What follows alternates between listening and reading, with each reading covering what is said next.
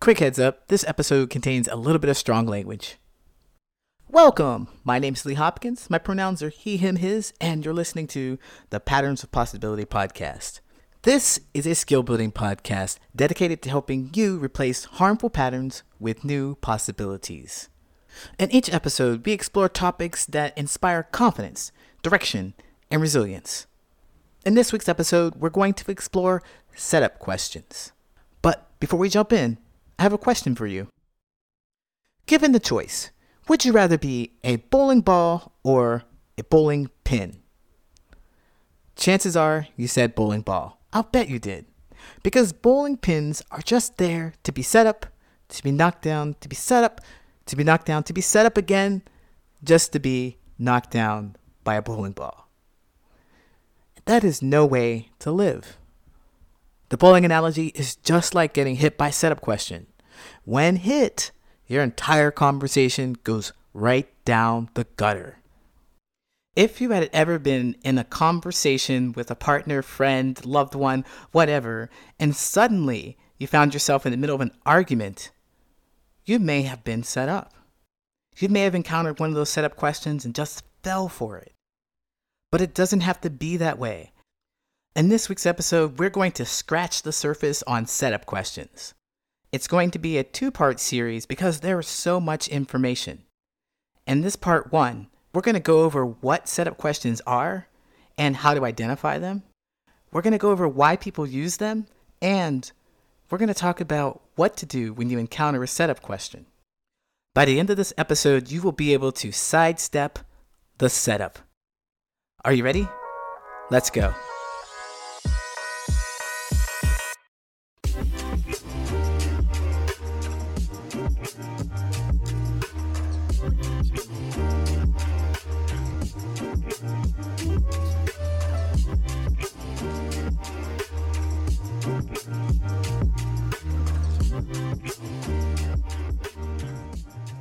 Communication altogether is tricky, right?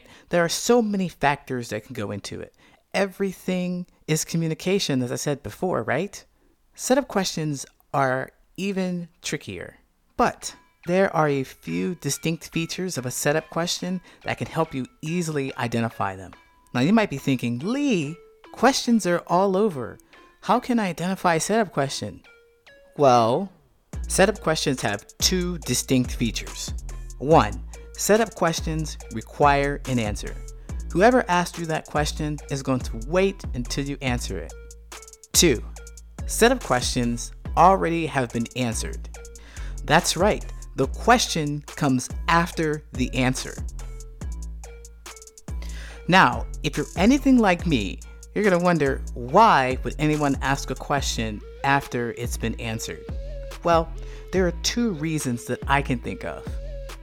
One, they didn't hear you, they missed the answer, and they're looking for verification. Two, they heard you just fine, but they didn't like your answer, so they asked you again, hoping to get a different answer. And that answer is something only they know. It's up to you to figure it out. Let's hope that you get it right, because you'll wish that you were somewhere else when you get it wrong. Responding to these setup questions is tricky because it's more about responding to what has not been said rather than what has been said. And that's why it's called a setup question. It puts you in a seemingly impossible position so you can get knocked down. Now, let's break that down. The reason why we ask questions like that is because it provides a little bit of safety. It provides an emotional security, right? These setup questions allow us to play with the language and make it so that we can gauge how someone might react to what we have to say or gauge how someone might react to what we feel. And if we put that out there, we can do that more easily with questions than we can with statements. Many people view statements as harsh, but questions aren't as bad. They're not as clear and concise as statements, but they're quote unquote more polite. That's why our society makes such a big deal about asking these questions. Would you like to do this? Can you do that? When you really mean, I want you to do this and I want you to do that. But asking a question when you want to be clear about something is counterintuitive because the whole purpose of asking a question is to generate thoughts and ideas about the subject, about the topic. It is not to just process the information like a statement is. And that's why the message gets a little murky. It's indirect, it gets lost. The next thing you know, the person who asked you the question is upset because you didn't respond the way that they expected or wanted. And now you're upset because you thought you did the right thing and now you're not getting the reaction that you wanted. And now neither of you are listening to each other. You're just talking at each other, trying to get your point across. And when you find that you can't get your point across, you might start throwing in some insults, and it could get ugly very quickly. But all that stuff can be avoided. I wish I had known that when I was dating in my 20s. Yeah.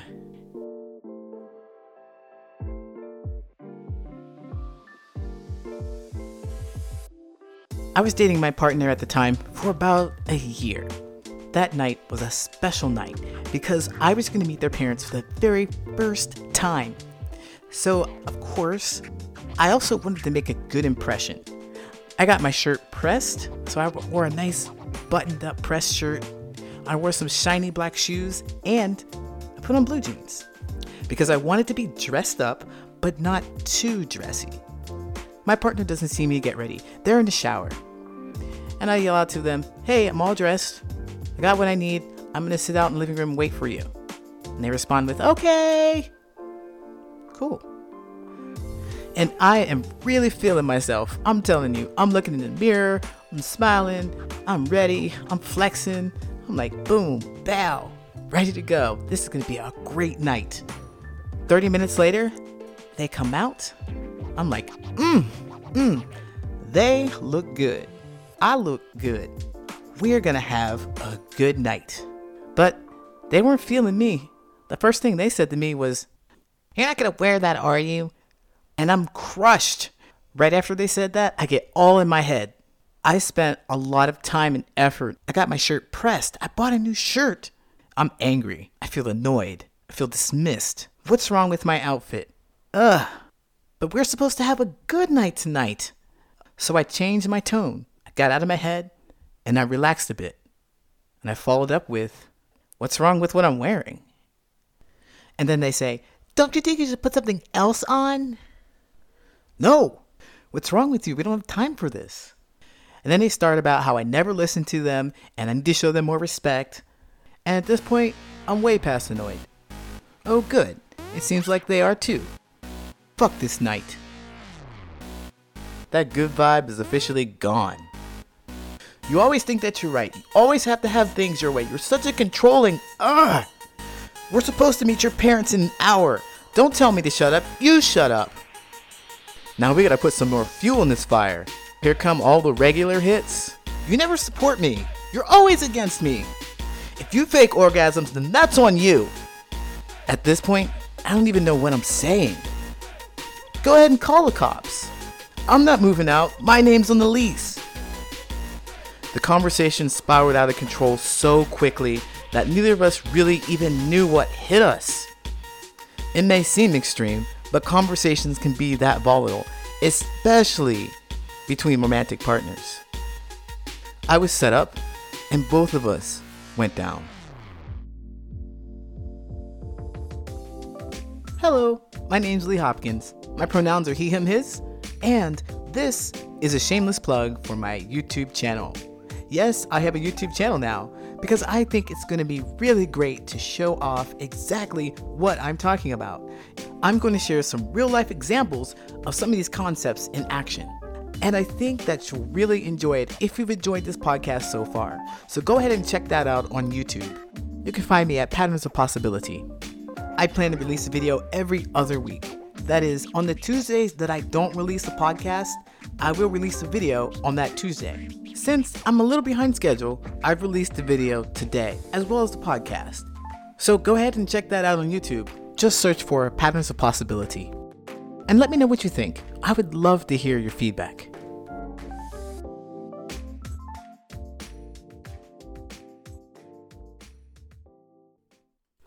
The question, are you going to wear that? did exactly what it's supposed to do. It did exactly what questions do. That is, it generated thought, it generated ideas, it got my brain working. The first thought to come to mind was that, yes, I am going to wear this. I already told you, you already acknowledged it. You said, okay, when I said I was going to wait for you. You already know this. And then my brain went, well, if they already know the answer, then they must be wanting something else. This must be a trick. And I picked up on the tone that they had with it, and I thought, hmm, they don't like what I'm wearing. And then out came the question, what's wrong with what I'm wearing? And my question went unanswered. They were slightly annoyed too, because I didn't answer their question. So they tried again. Don't you think you should change that? And now I'm even more annoyed. I'm already frustrated by the fact that they want me to change this perfect outfit that I put together, this perfect evening that I thought we were going to have. They're insisting that I change, but I don't know why. So, no. Right at this point, it's where it becomes really intense. Because neither of us feel like we've been heard or understood or respected at all in this situation. Because they asked me a question and I felt some kind of way about it. I got right into my feelings. I didn't even bother to acknowledge their question. I just put my emotional energy out there. So, boom, we're heightening the emotional level right there. Then they are annoyed because I didn't answer their question, right? They're annoyed and they shoot back with another question, which annoys me even further. And I shoot back with my answer, which annoys them even further. With all that emotional energy flying around, the original topic got lost. And the fight transformed to, you need to understand me. You need to understand me. No, you need to understand. And then when we couldn't understand each other, we didn't take the time to understand each other, it became, all right, I'm going to hurt you and make you listen to me. And then we're like, ow, that hurt. I'll show you. I'm going to throw some hurt at you too. Back and forth and back and forth and back and forth until we're completely exhausted. That entire scenario could have been avoided if either one of us knew how to handle that setup question. You might be surprised to know that dealing with these setup questions is simple, but it's not easy. The way to deal with setup questions is to just answer the question. Simple, but not easy, especially if the question sparks some intense emotion within you. But it works if you just ignore your emotion or put it away, hold on to it, don't let it seep out, and just answer the question. And when I say answer the question, I mean, make a clear, concise, complete statement. Make it as short as possible and to the point.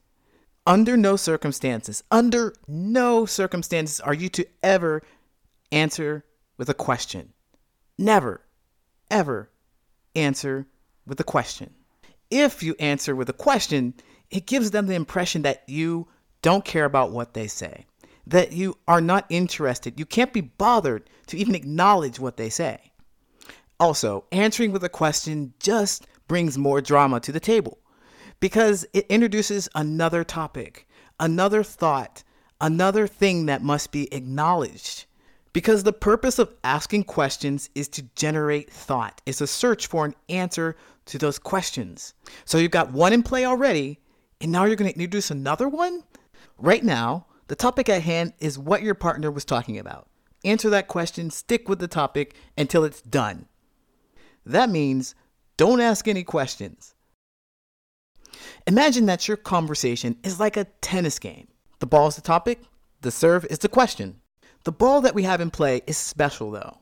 After it's in play, the ball will keep bouncing until it has touched your racket the same amount of times as it's touched your partner's racket. That is, if you hit it once, they need to hit it exactly one time, and then the ball is out of play. Otherwise, if it's hit an odd amount of times, it is going to bounce forever. All right, let's play. Your partner introduces a topic. You don't even bother to swing. Instead, you pick up your own ball to serve. That's not how the game is played. It's not your turn. And they don't bother to hit yours either hits the wall, hits the floor, hits the ceiling. Gonna add another one? Go ahead, ask another question. Now there's three, four, five, no, eight. That's not enough? You want more? Both of you keep picking up new balls and putting them in the play, but no one is returning them. And the best part is that you're blaming your partner for all the chaos that's going on, for all the balls that are bouncing, for all the topics that are in play, like you had nothing to do with it. When you make a simple, straightforward statement, you're gonna find out if the question was asked just to get information, just for their understanding, or if the question was asked because there's some underlying emotional energy. If it's number one, great, game over. If it's number two, well, the game's not over just yet. You're gonna have to play a little longer, but stick it out because it's only one topic. It's not the chaos that it could be. You're gonna keep the emotional intensity down and have a conversation about what's really going on. You're gonna find out how they feel, what's the real issue, and address that. And make sure that you demonstrate that you understand their feelings.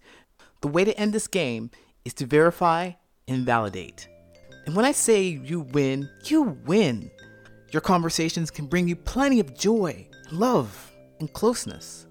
Because communication is not an adversarial game, it's a team sport. Both of you should feel good. You can have a conversation without raising your voice, without calling each other names, without trying to hurt each other. You're not a bowling pin. You're not something to be set up just to be knocked down. Make a statement and sidestep the setup.